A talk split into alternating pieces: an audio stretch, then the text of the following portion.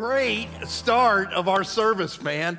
Incredible song. That last song is my favorite song in the world. Uh, my wife has instructions to play it at my funeral, okay? So we're gonna rock and roll when I die, all right? But man, great song. I got to see a baptism, got to hear uh, the generosity of our people. By the way, you can't tell anybody that number, okay? Shh because we want people on Sunday to be surprised, okay? Now, some of y'all never kept a secret in your life, but we're counting on you, okay? Hey, I don't know if you've ever done this or not, but I have heard that um, doing a genealogy study is a whole lot of work and takes a lot of time, and it can even get into some money. I've never done it, but I've heard of people who've done that. And uh, one of the great benefits of it is the, the result of your work is you kind of find out uh, some of the ancestors and what they what they did and who they were. And if you've ever done that, sometimes you run across maybe you are related to a famous person somewhere, a celebrity or a, a politician, actor, athlete. And so that's a really cool thing. And then there's the chance that you might find out that you are related to uh, a knucklehead somewhere, maybe a criminal or a deadbeat dad. There's kind of a risk involved in that. Now, what you might not realize, many of you do, but some of you might not know, is that the genealogy of Jesus is listed two times in the Bible. There's two genealogies, a long list of all the ancestors of Jesus. And Matthew wrote one of those, and when Matthew wrote his, he wrote it from his uh, adopted father, Joseph's side, okay? And Luke wrote another one, and he wrote it from the mother of Jesus, Mary's side. And so it's really kind of cool. You got these two genealogies about our Savior in there. And there's a lot of great people in that list, man. You read through them, go, oh, I've heard about him. I know about that dude. And you read through there. And then in one of them, there is a surprise. The great, great, great many greats, okay? Many great grandma of Jesus was a prostitute, the shady lady of Jericho. They called her Rahab. How would you like it? I mean, let that hit you for a second. How would you like it if your grandma was a prostitute? How would you like that? Some of y'all right now are not hungry anymore after thinking about that, are you? And to make this story even more outlandish, is not only is this lady in the genealogy of Jesus, but this questionable character is held up in the Bible on a pedestal as an example of faith. And yeah, you heard that right. If you don't know the story, you heard that exactly right. A prostitute is used by God to tell us how to live. That's right, it's in the Bible. And if this is your first time at Eastside, or if this is your first time in a church, right now you're thinking, man, this is my kind of place right here. It is amazing story. And so, one more time, I want you to see how this fits into the counsel of God for those of us who want to live for our Savior. Once again, look at this verse. We looked at it for a month. Without faith, it is impossible to please God. Everybody wants God to say, I'm so proud of you, man. I'm so proud of you. Well, how do you do that? You got to have faith. You got to have faith. You, you don't have faith, you do not please God. It's impossible. So, what this author does, you're all masters of this, you know now. What he does in the 11th chapter of Hebrews, he says, Let me tell you about some people who figured that out. They found out what faith was, they learned how to live it out, and they give all these examples, man, of these great men and women who live by faith and receive the pleasure of God. And the Hebrews author is basically saying, find out what their stories are and make them your story. Okay? So we've been doing that all month. The last specific example that the Hebrews author gives of a person living by faith and receiving the pleasure of God is a prostitute. Her name is Rahab. And she went from prostitute status to faith status. She made that kind of example. The great preacher Tony Evans called it from the house of shame to the hall of fame. I love that analogy. And so here's how the Hebrews author writes it in one verse, verse 31. By faith, the prostitute Rahab, because she welcomed the spies, was not killed with those who were disobedient. And that's all he wrote about it. Now, for those of us who know the story, you look at it and say, That's all I need to know because I know the story. And the reality is, not everybody knows the story. And so sometimes it's good to hear these things and say, let's kind of do a Cliff Notes version about it. And let me show you what this story was about all the way back in the Old Testament. Now, we talked about it last week. You know, historically, because you're good at that here at Eastside, uh, Israel is in bondage in Egypt, okay? And God wants to get them out of Egypt, lead them to the promised land of Canaan. We talked about that last week. And so God gets them out of Egypt and they start heading to the promised land of Canaan. They get on the edge of Canaan. They are ready to jump in and claim the land that God has given them. And Moses says, I need 12 of y'all to go in there, sneak in, find out what we're up against, and come back and report. And the 12 go in, 12 spies. And if you know the story, they all come back, and 10 of them say, We ain't got a chance, man. They're giants. They're going to kill us. And there were two saying, Hey, with the power of God, we can make it happen. And the 10, the negativity of the 10, just overtook the whole country of Israel.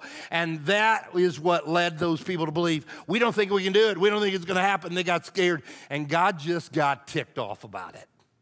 And so God said, I'm done with y'all. And He made them wander out in the desert for 40 years. And the reason, because God was saying, Why don't y'all go out in the desert? And when all of you die, okay? When all of you die, then I'm going to bring the next generation and we're going to get in there. And so 40 years pass and most all of them die. And now we got a new generation of people. And so here they go. They're going to go up there and they're going to go to the edge of it and they're going to take it out. And the guy leading the deal now is Joshua. Here's the cool thing about that. Don't miss this. Joshua, some of y'all know that, on the spies, the committee of 12, he was one of the two that said, We can do it. And so God let him live. And now Joshua's running the show, man. And they're right there. They're going to go in. They're going to take Jericho. We talked about it last week. They're ready to go. And then Joshua remembers. Now, 40 years ago, we were right here and we sent in some spies. And so Joshua said, God will give me some spies. And he went and got two spies. Why two? Why two?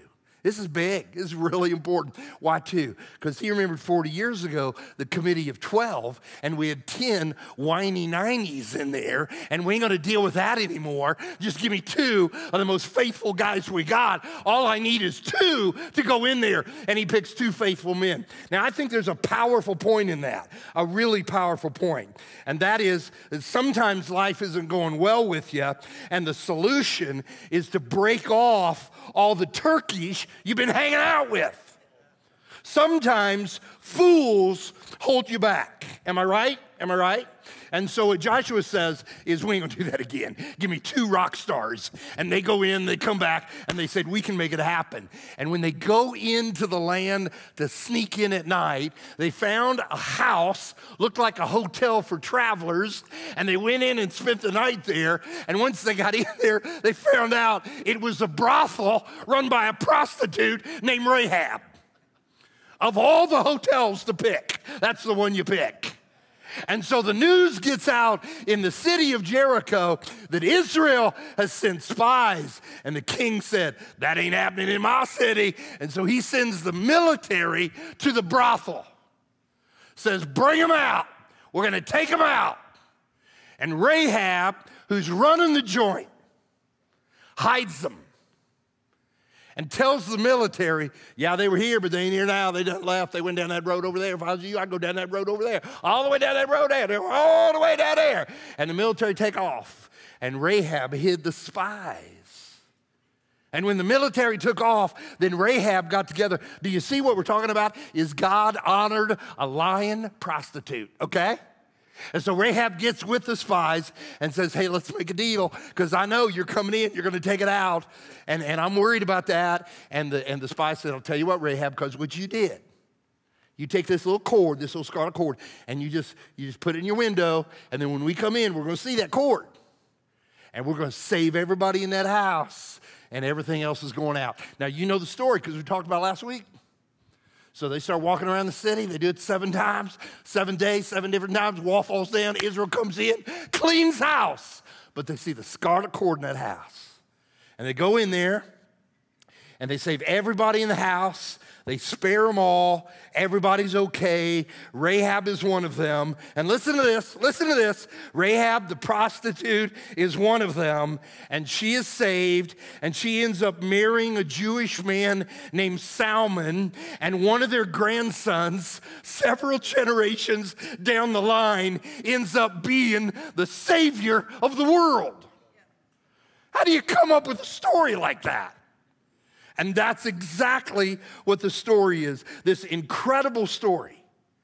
And so when the Hebrews author is writing about faith years and years later, and he says, I just want God, I want God to be pleased with you. You want that. And you gotta be a person of faith for that to happen. And he's just writing with passion in Hebrews 11. And he says, Let me tell you about some people who are doing it, man, and learn from them, be their story. And the last one, he, oh yeah, oh yeah, oh yeah, oh yeah. Dude, you gotta be like the prostitute Rahab. Unbelievable story in the Bible. And it's okay if you're hearing that right now. And even if you've heard it before, it's okay for you right now to ask. We're not going to be hit by lightning bolt. How in the world did that get in the Bible? Why on earth would God pick her as an example? Why? Well, if you think through that, I think what I found from it is that there are some reminders in that story that Christians need to hear. And if you're a Christian in this room right now, what I'm about to show you in the story, you probably already know. But sometimes Christians need to be reminded of things that we already know because somewhere along the line we've leaked them out of our memory. And so, because of that, if you're a child of God, let me just kind of remind you of some things that the prostitute Rahab taught in her story. Here's one, and I think it's huge. Check it out. Your past does not define you. Can somebody say amen to that? Okay? Your past does not define you. And if you went back into the actual story of Rahab that is told in Joshua chapter 2, you find that there is a critical turning point in this story. And so she has misdirected the, the, the, military, and now she's in negotiations with these two spies. And I want to read for you what she says to them. She says, I know that the Lord has given this land to you and that a great fear of you has fallen on us, so that all who live in this country are melting in fear because of you. We have heard how the Lord dried up the water of the Red Sea for you when you came out of Egypt, and what you did to Sihon and Og, the two kings of the Amorites east of the Jordan, whom you completely destroyed. Now, listen carefully. When we heard of it, our hearts melted, and everyone's courage failed because of you.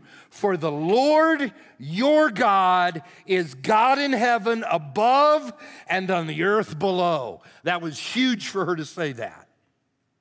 She was a Gentile who worshiped other gods, and she'd come to this point in her life where she realized that the only God, the only God that is true is the God of the Hebrews, the God of the creation. And she made a profession of faith about her belief in God. And at that second, there was a turning point. At that very second, something happened. Rahab's past became insignificant, and her future as a follower of God became her story. And that ought to happen to those of us who know Christ. I got a, um, I got a voicemail the other day. And it was from one of the members in our church. And uh, he said on this voicemail, he said, My whole life I have been embarrassed and ashamed of my past. he started talking about it. 30 years of addiction, six years of incarceration, I mean, that's hard to get those demons out of your head. And he said, I've been embarrassed about all that for my whole life. And he said, I, I don't know what happened, but I, I came, came to church and he was talking about the previous weekend and he came in this room right here. And he said, I stood in the back and I don't know why it happened, but he said, it just came over me. And I began to realize what I have in my relationship with God right now and how strong that is, and how this is my family. And I have support and love and relationships with so many people engaged in God's family here. And he said, It just struck me right there that I have no shame anymore. I want to remind you that that's your story. That if you're a Christian, your past does not define you in any way. And I found it interesting when I started thinking about that, that I went back to Hebrews 11. and I started looking at all these examples of men and women that God put in the Hall of Fame. And if you've ever read through Hebrews 11, I challenge you to do it and make note that of all the people that were mentioned by the Hebrews author, he never mentions their mistakes, he only mentions their victories. Read it, it'll amaze you. Noah, drunkard, never mentioned. Abraham lied about his wife two times, never mentioned.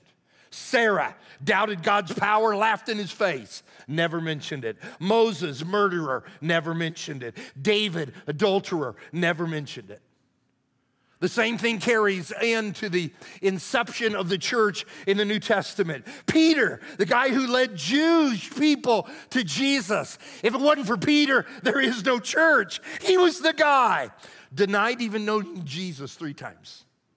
Paul, the guy who led Gentiles in, you're probably a Gentile. You ain't here if it wasn't for Paul, murderer.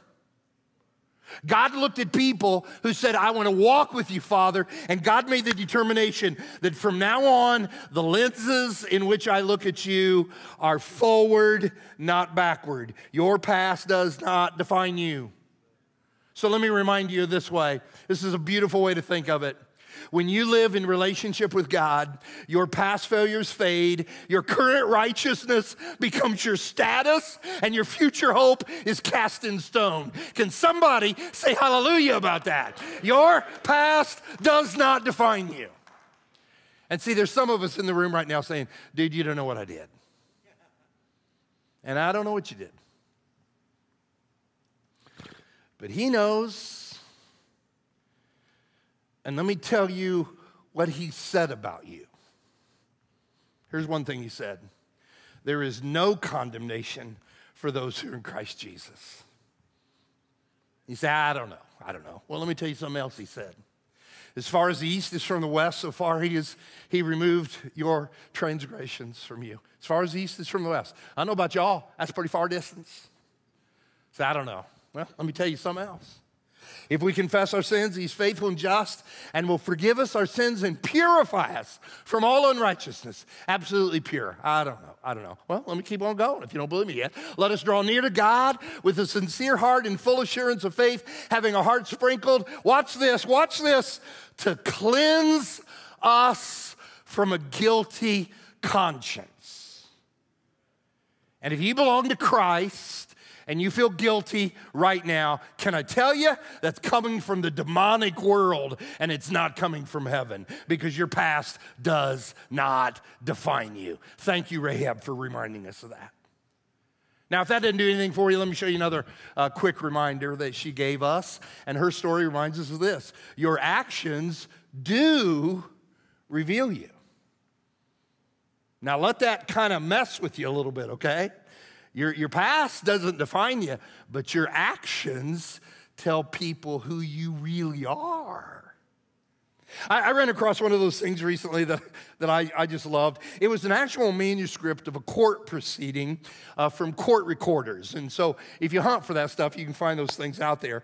And they said this one's true. I don't know if it's true or not, but I thought, man, it probably is. And in this particular, it was a court setting in which an attorney was just drilling, man, was just peppering a physician about a medical case. And let me read for you the actual court, re, the, the, the court proceedings. The attorney said this Doctor, Before you performed the autopsy, did you check for a pulse? The doctor said, No. Did you check for blood pressure? No. Did you check for breathing? No. So then, is it possible the patient was alive when you began the autopsy? No. How can you be so sure, doctor? Because his brain was sitting on my desk in a jar.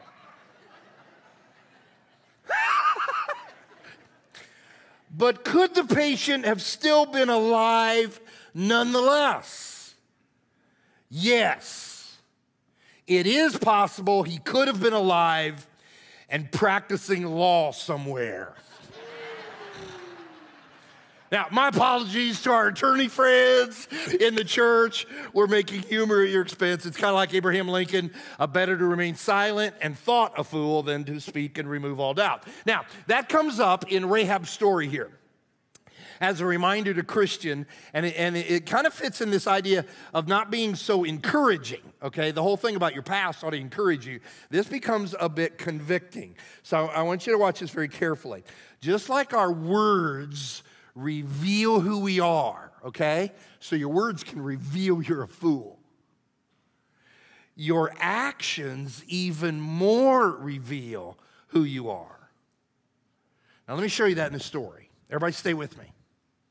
So it all happens in Joshua 2. That's where it happens. And then years and years later, when the author of Hebrews is writing about faith, he remembers that story and he says, Man, that's an example about this lady Rahab. And he uses Rahab the prostitute as an example. But it comes up at another time in the New Testament. And it comes up by a guy by the name of James. And James writes a letter in the New Testament.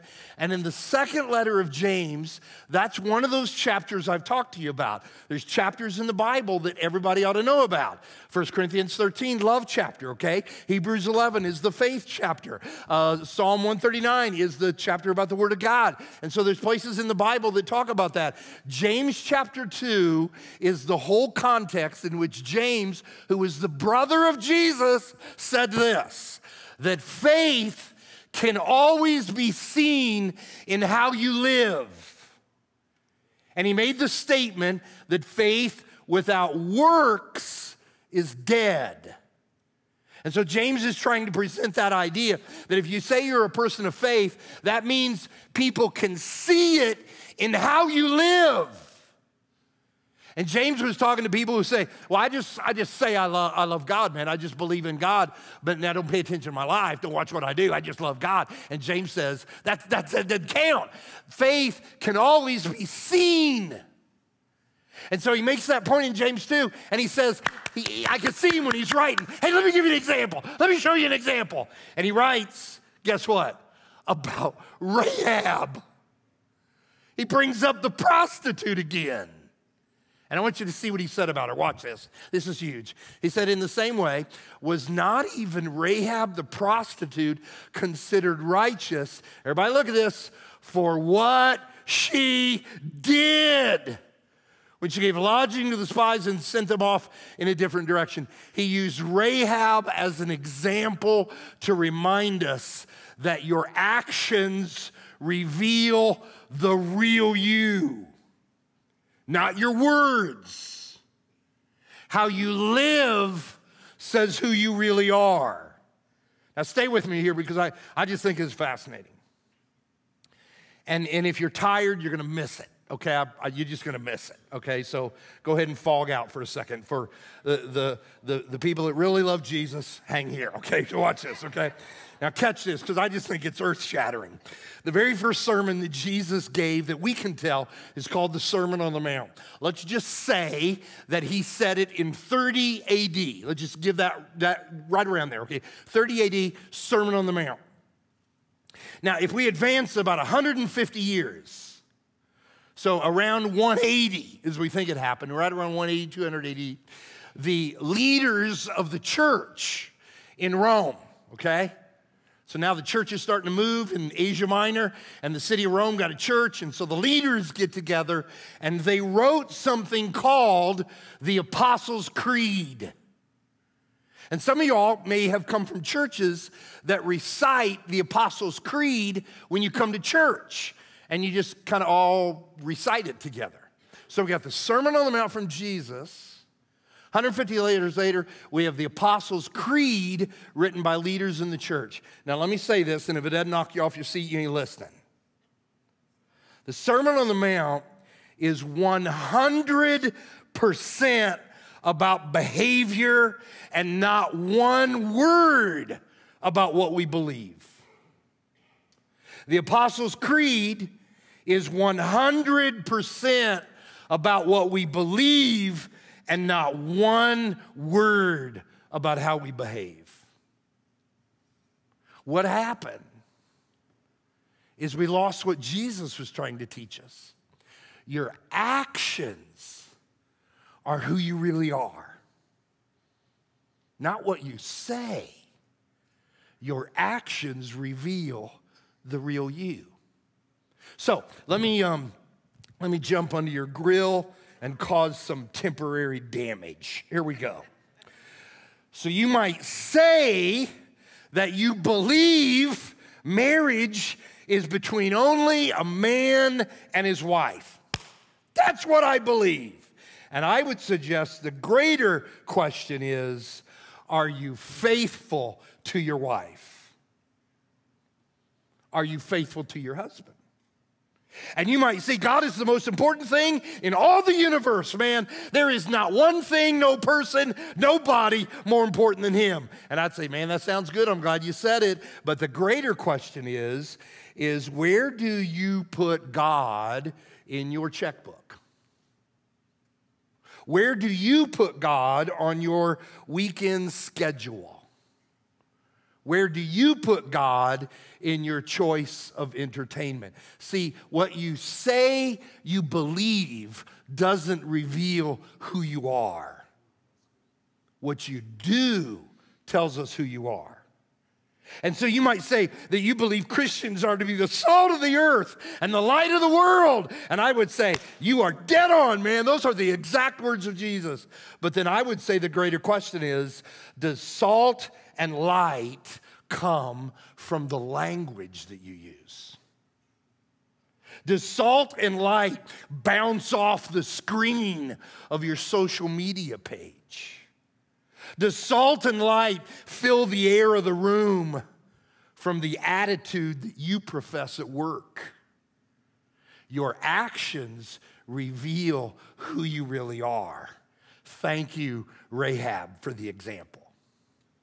Now, let me give you one more. And this one's gonna make you mad, but next week it's gonna be Father's Day and you're gonna love me again, okay? So this one's gonna irritate us a little bit, but uh, let, me, let me throw it out here. Your tribe will bless you for generations to come. Now, I'm gonna show you this. I'm to be quick. We're to be done here pretty quick, okay? Here's the bottom line of the whole Rahab story. If I had put it in one sentence, three words, here it is Rahab changed tribes. She was a Gentile. She worshiped Gentile gods her whole life. And on this occasion, she joined hands with the Creator God and His people, and she changed tribes. And the moment she changed tribes, the moment she left what she used to have, and she now was a part of this company that believed in the Creator God, the moment she came into that tribe, there was an anointing that fell down upon her and her children and her children's children and her children's children's children. And several generations kept going down on and on under the anointing of God until the unusual birth of a baby boy to a teenage mom who would become the hope of the world. All because you changed your tribe. Now, what's that mean? Well, let me irritate you now.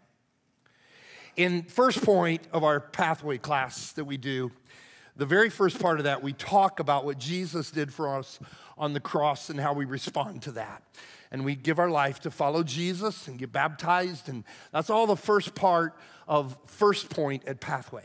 And then we take a break, and we have some refreshments and hang out. And then we come back and we have a second half of first point in Pathway. And in my opinion, what happens in that moment, in that second half of the class, and I'll get some ribbing for this, but I don't care. But I want you to listen. In my opinion, that is the single most important thing that happens in every part of this church's ministry. And here's why because this is what we say. If you try to do this Jesus thing alone, you will fail. That's what we say. Because God has designed us to live in community. God has designed us to be in relationship with other Christian people. God has put us together where we will support each other and love each other and be there for each other and help each other and have joy with each other. God put it all together so that we would have a tribe that would offer that to us and we would offer that to them. And you don't have what you need inside of you to live for Jesus without that tribe. You weren't made that way. And that community, that tribe, is the church of Jesus Christ. It's where we come together and build relationships and worship our Father together. And we're here together to provide joy and hope and hold hands when we hurt. And Rahab's story comes into play for us because when you establish that community, please hear me there is an anointing that falls upon you and your family that passes on for generations and generations and generations and generations because you became part of the tribe. And Rahab would stand before you and say, You have no idea of what the anointing of God can bring in your family generations later. You have no idea. Now, here's the reverse of that. For those who say, I'm going to try this without the tribe, I have been doing what I've been doing for more than four decades I've had a front row seat to watch people give their life to Christ. And I want to tell you, I have never seen Christian faith work outside the tribe. I've never seen it work. Not for one person. I don't have one example of one person who lived for God and said, I'm not going to be a part of the church. And the bad news doesn't end for them in the demise of their own faith because it's impossible to live it without the tribe. The horror of it all, watch this. The horror of it all is that if I choose not to have the tribe, I'm not going to be a part of the tribe. I'm not going to meet with the tribe. I'm not going to get together with the tribe when the tribe get together. I'm not going to be a part of the tribe. Watch this. It's not only my own demise, but it put a, puts a block in my family anointing for generations to come. And it's not just hurting you, it's hurting the people you love the most who are coming after you. And Rahab learned that. And she devoted herself to the father of the tribe. And the Savior of the world came out of that anointing. I love my family more than anything I love in all of this earth. And the greatest thing that I can do for my children and my grandchildren and my great grandchildren and great 10,000 times down the line, the most important thing that I can do for them is to make sure that I'm engaged with the tribe. That's an incredible reminder from Rahab. Now, let me throw a funny story about it to you, and we'll be out of here. I was having a conversation with our uh, worship pastor a couple days Aquila, and we got a we got a tight relationship. We talk about that in First Point, and we're more than coworkers. We're brothers. We're friends. We love each other, and and we can get real with each other. We can get real with each other sometimes in a way that maybe we can't with somebody else. And we were talking uh, together, and we were talking about how sometimes some people treat us Christians. And sometimes people don't treat us very well. And you know that. And the Bible has some places where God does not take lightly how people treat his children. He doesn't take lightly to that. And so we were having that conversation about how sometimes you stand up for your faith and somebody, you know, says something to you or whatever. And so we were just having a conversation, and it led to the idea where there were times, although they don't happen very often, where people may attack pastors, treat us bad, talk bad about us, do bad things to us. And, um, and sometimes we might deserve some of that criticism, but I'm telling you, not all the time. And once again, there are places in the Bible that are somewhat frightening when it talks about what God does to people who attack his servants. He does not take that lightly. Read what God did to some of the people who killed his prophets. And so he and I were talking about that. And I said, dude, I want to tell you something happened to me the other day. And I'm, uh, I'm in line at a red light. I'm, I don't know, I'm third, fourth car back, and I'm looking at my phone. I know I shouldn't be looking at my phone, I'm looking at my phone, the red light, you know, and, and uh, then I hear this beep, and I look, you know, back. There's a guy back there. I look up, and I was looking at my phone, and I, you know, missed the green light. So the car in front of me, probably 50 feet up, and so, you know, I caused us all to lose five seconds of our life. And this guy behind me lost his mind. And he came around me and was honking and screaming and was giving me the, you know, double one finger Hawaiian hello and just, ah! And, and I shared with Aquila, I'm gonna tell you, here's what I thought. Dude, you have no idea who I work for. I hate to be you later today. I don't know what's gonna happen, but.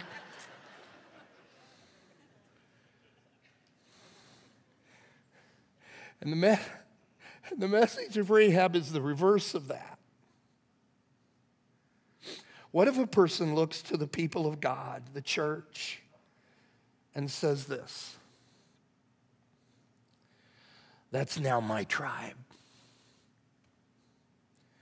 I'm committed to this tribe. I'm devoted to this tribe. I'm not going to turn my back on this tribe. I'll be here when this tribe gathers. I'll work when this tribe works. This is my tribe. And Rahab's story says that God places an anointing on that that will last for generations in your family. Father, thank you so much although we all have different stories. Thank you that you have invited us to your tribe. And someday, a million years from now, we'll all know the story of our ancestry, our faith ancestry, and we will be humbled at what you gave to us when you opened the door for your tribe. In the name of Jesus Christ, I pray. Amen. Would you give it up for the Word of God? The Word of God. Absolutely. Hey, thanks for being here. Night of worship tomorrow. Uh, offering boxes in the back. Guests, head on out there. We'd like to meet you. Thanks for being here. We'll see you next weekend. God bless you.